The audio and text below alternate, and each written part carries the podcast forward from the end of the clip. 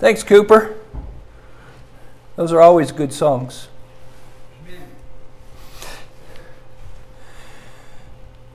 Do you love the Lord your God? Have you walked in his ways? Do you desire to keep his commandments and cling to him like no other? Will you serve him with your whole being? This is what Joshua said to the two and a half tribes who were heading back to the eastern side of the Jordan, on the eastern side. For Joshua and those who followed God and his ways, these are words to live by. And that's the lesson. Words to live by. Five points, shorter than usual, are love, walk, keep, cling, and serve. So let's look at the first point of words to live by love. Love the Lord your God. Many people like to divide up Scripture in the Old Testament and New Testament uh, by looking at the differences in the Old Testament God and the New Testament God. One is angry all the time, and the other is all about grace and forgiveness. It really is a sad misrepresentation of who God is, isn't it? He will always be the same God who wants our love and who wants to love us. But love is a tricky thing. One might say, I love my job and my benefits, so I'll, I will keep all the rules of my job. We can do that with God sometimes. Love is about rule keeping. The love in this passage, Joshua 22 5, which the lesson comes out of, can be understood as a friendship love. Because he, God, is my friend, not as equals, but as a relationship. I will respect him and treat him holy because I love him as my friend. This type of love is powerful and shows great strength, strength in friendship. It is even found in the Ten Commandments, believe it or not but showing steadfast love to thousands of those who love me and keep my commandments. Exodus chapter 20, verse 6. The first love in this one is referencing to God. He's merciful. He's kind. He's loving. All that he does is good for his people. The second love, referring to us to God, is the friendship love type of love. We show this by keeping the commandments as a friendship relationship would. I do it not out of obligation or because I have to for fear I'll lose my benefits, but because I want to, because I'm friends with God, and because I'm friends with Him, I want to follow Him. Other instances when this type of love was used, it's that love Leah craved with Jacob. You remember the story of Leah? And Leah conceived and bore a son. She was not the favorite wife, correct? And she called his name Reuben, for she said, Because the Lord has looked upon my affliction, for now my husband will love me. She wants a friendship love with her husband, and she wasn't getting it. That's the type of word that's used here. That's what God is craving for, similar to what Leah was craving for with her husband. Those who know this story understand, understand the friendship love Leah craved. That's the kind of love God wants from us. I do because I love you. You're my friend. The second point is walk. Walk in all his ways. It is said that imitation is the highest form of flattery. Why do we imitate? Well, children do. Why? It's a parent's influence, good or bad. Some of their attitudes come from you, good or bad. It's where your goals are good or bad. Um, if I find somebody who does well in a certain area, well, I go talk to that person and I try to imitate how they do in that area so that I could be successful. And if you ever truly looked at the commandments of God, you understand they are not about controlling you, but it's the way to love a holy God. What kind of friend are you going to be with Him? Be holy as He is holy.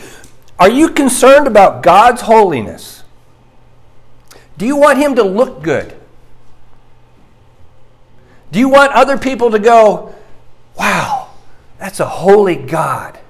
He has holy people. If you, read, if you read my synopsis in Leviticus in the, this week's newsletter, you'll recognize the main subject matter. And it comes out of Leviticus chapter 19, verses 1 through 4. And the Lord spoke to Moses, saying, Speak to all the congregation of the people of Israel and say to them, You shall be holy. For I, the Lord your God, am holy. Every one of you shall revere his mother and his father, and you shall keep my Sabbath. I am the Lord your God. Do not turn to idols or make for yourself gods of cast metal. I am the Lord your God.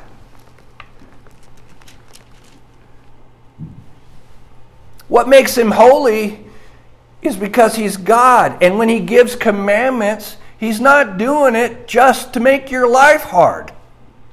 He's doing it to show us how to respect his holiness. And if we respect his holiness, what are we doing? We're acting holy ourselves. Not because we earned it, but because we're following our friend, our God. Be holy, for he is holy. Therefore, holiness is following the path of God for his people. To be holy as he is holy. The third point is keep. Joshua 22 5. These all run out of that passage. Keep his commandments. One of the things that must be noticed is that Joshua is speaking to the two and a half tribes that are heading back over on the eastern side of the Jordan. He is not really speaking to the individuals, but to the group as a whole. In our individual as a society, keeping commandments is just about me. We couch it in this is how I understand it. We take away, we add to, we do it to uh, please our own personal desires of how we want our relationship with God to go. To them, that is Israel, the two and a half tribes, and I think to us today as a congregation, as the body of Christ as a whole, keeping has to do with protecting. keep his commandments, protect his commandments. Not my traditions, not man made traditions, but God's traditions and expectations. To keep is like keeping sheep or keeping cattle. You protect them, you watch over them. You don't make them into something they're not. Is that not the same way as the commandments? Keep the commandments. Don't make them into something they're not. Protect them as a group of people. That's what he's saying to those two and a half tribes. When you go over there, you keep the commandments that was passed down by God through Moses.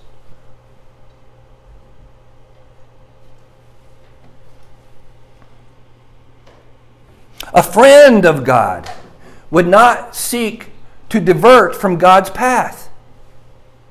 Why? For one reason, He's God. He knows better everything for us to follow, do, and live. Why wouldn't you want to protect something that's from a holy God? So good, so wonderful.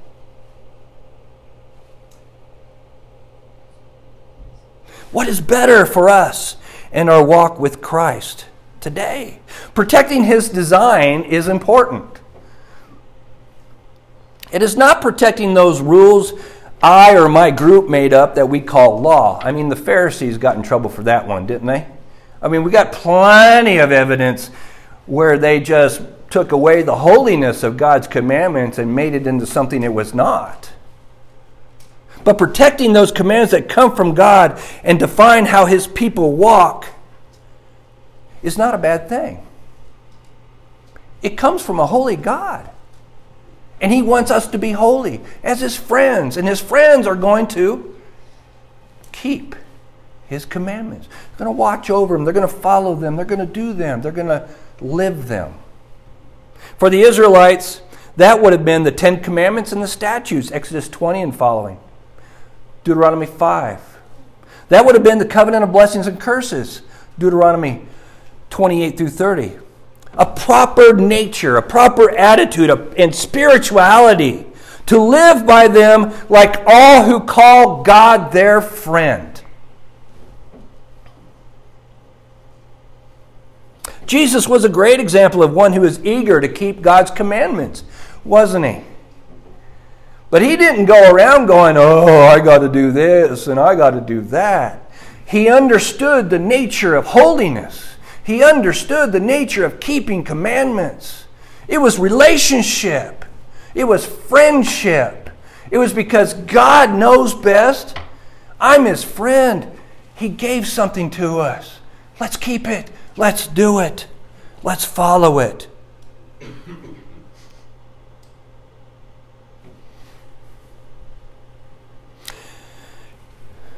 He protected those commandments by helping others to live God's commandments properly.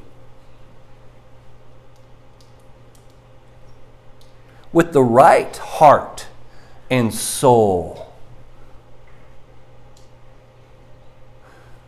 What does commandment keeping look like without the right heart and soul? Oh, it's ugly. But with the right heart and soul, it's beautiful. It's wonderful. It's a friendship.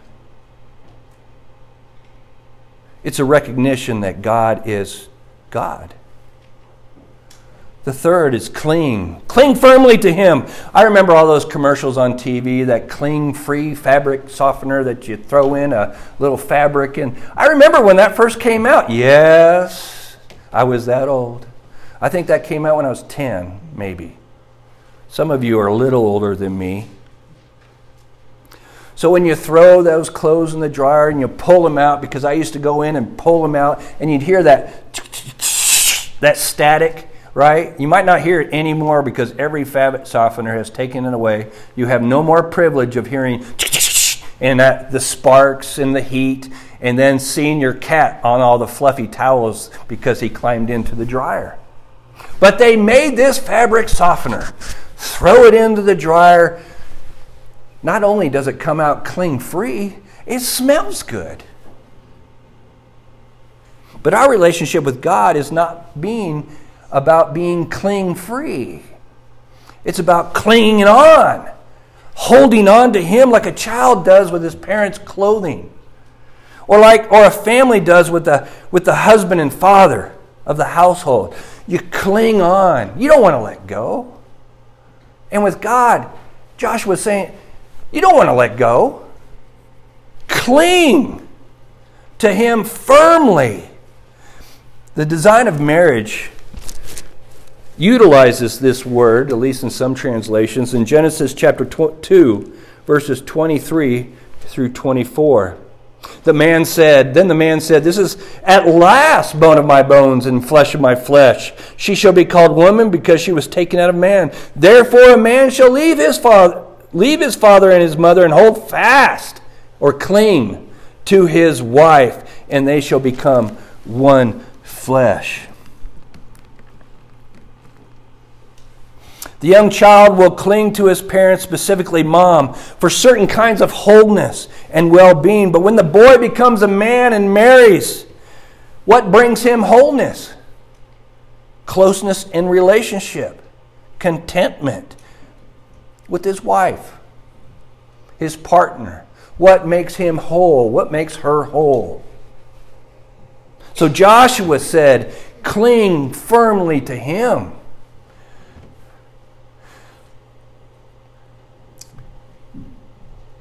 We're not like Leah, who's desiring that friendship. God offers it freely, and He wants our friendship in return. With the right attitude, frame of mind, reference, following the commandments, obedience, because they're better for us than anything this world has to offer. You people of God, you children of Abraham, don't let them go, Josh was saying.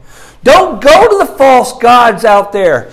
they can't offer you any real friendship. Don't leave God as your friend. Don't follow the wrong path. Cling to Him and only Him like you should do with your own spouse.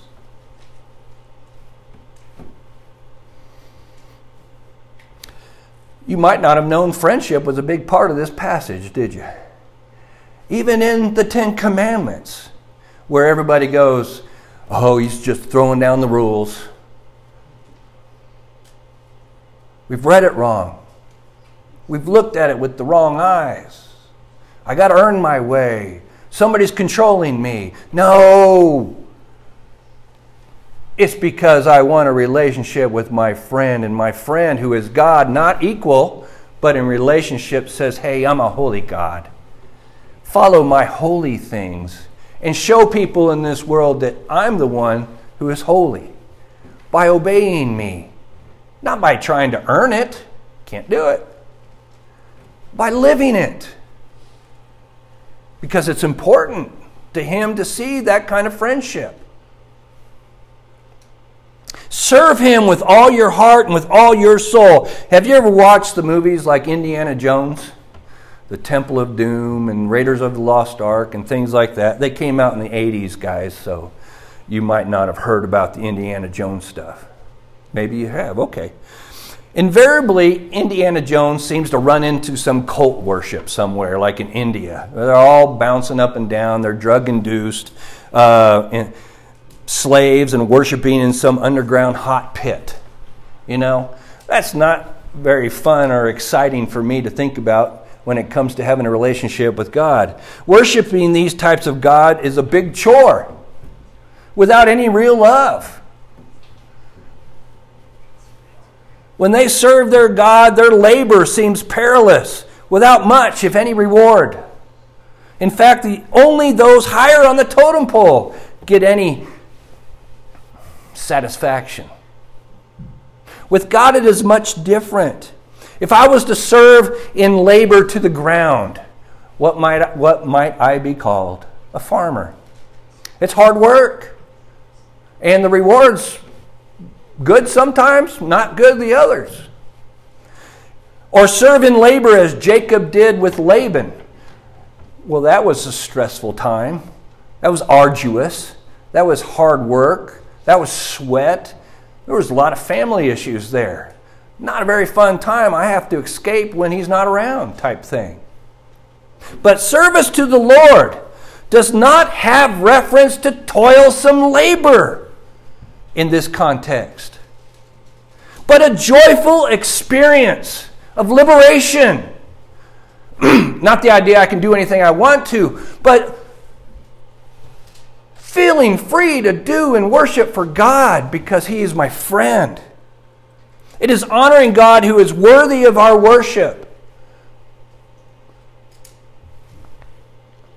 As a group, we come together. Are we just thinking of ourselves, our cliques, or our personal desires, or as a group who serve God with our whole heart and soul? Are we not one body? Are we in a relationship with God out of free will or because we were forced into it?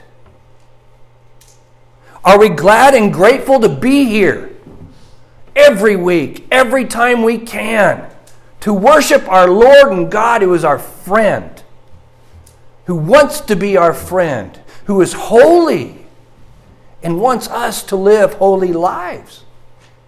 Serving God is not about us as individuals or as a group, but about our group serving, honoring, and worshiping God with our whole heart and soul.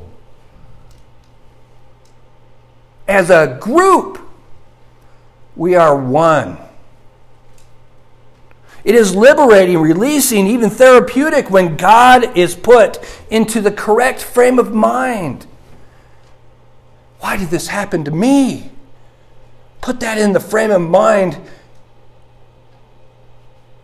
of a friendship God and go, how can what is happening to me be good for the group? I don't know.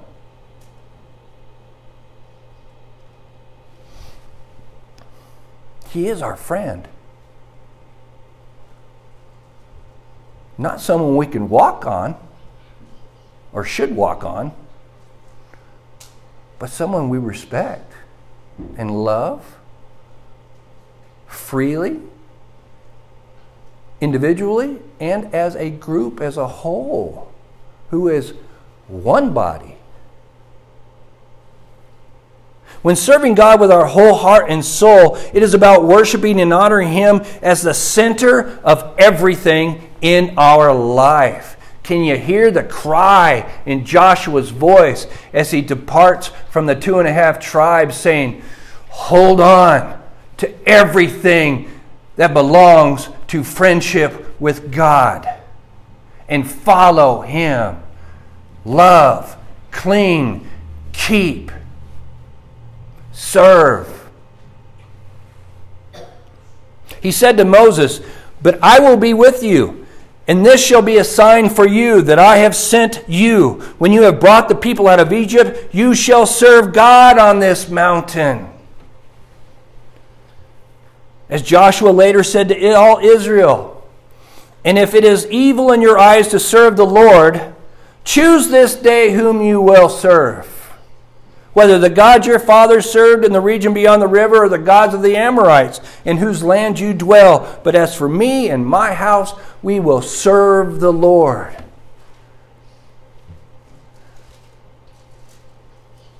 That's where true relationship is. Willingly serve. Why? What a great relationship with God. He has literally done everything for me. He's not asking us to labor so much that it's painful in that way, but labor in such a way it's good in the sense that God says things are good. It's fulfilling. It's loving, it's liberating, it's wonderful. It's hard work sometimes. But it's not just hard work, trying to earn a living. We've already got the living. Now let's get to the serving. Let's get to the serving. The lesson is words to live by. Love is to be his friend. Not as equals, but friendship and relationship. Walk is purposeful holiness. Purposeful. The honor of living holy before a holy God. Keep. Protect the teaching he laid out for his followers to follow. Protect it. Cling with no desire to leave him serve as a willing participant, as an individual and together as a group with our whole heart and soul. As Joshua said to the two and a half tribes, only be careful to observe the commandment and the law that Moses, the servant of the Lord, commanded you to love the Lord your God and to walk in all his ways, to keep his commandments and to cling to him, and to serve him with all your heart and with all your soul. Joshua 22 5.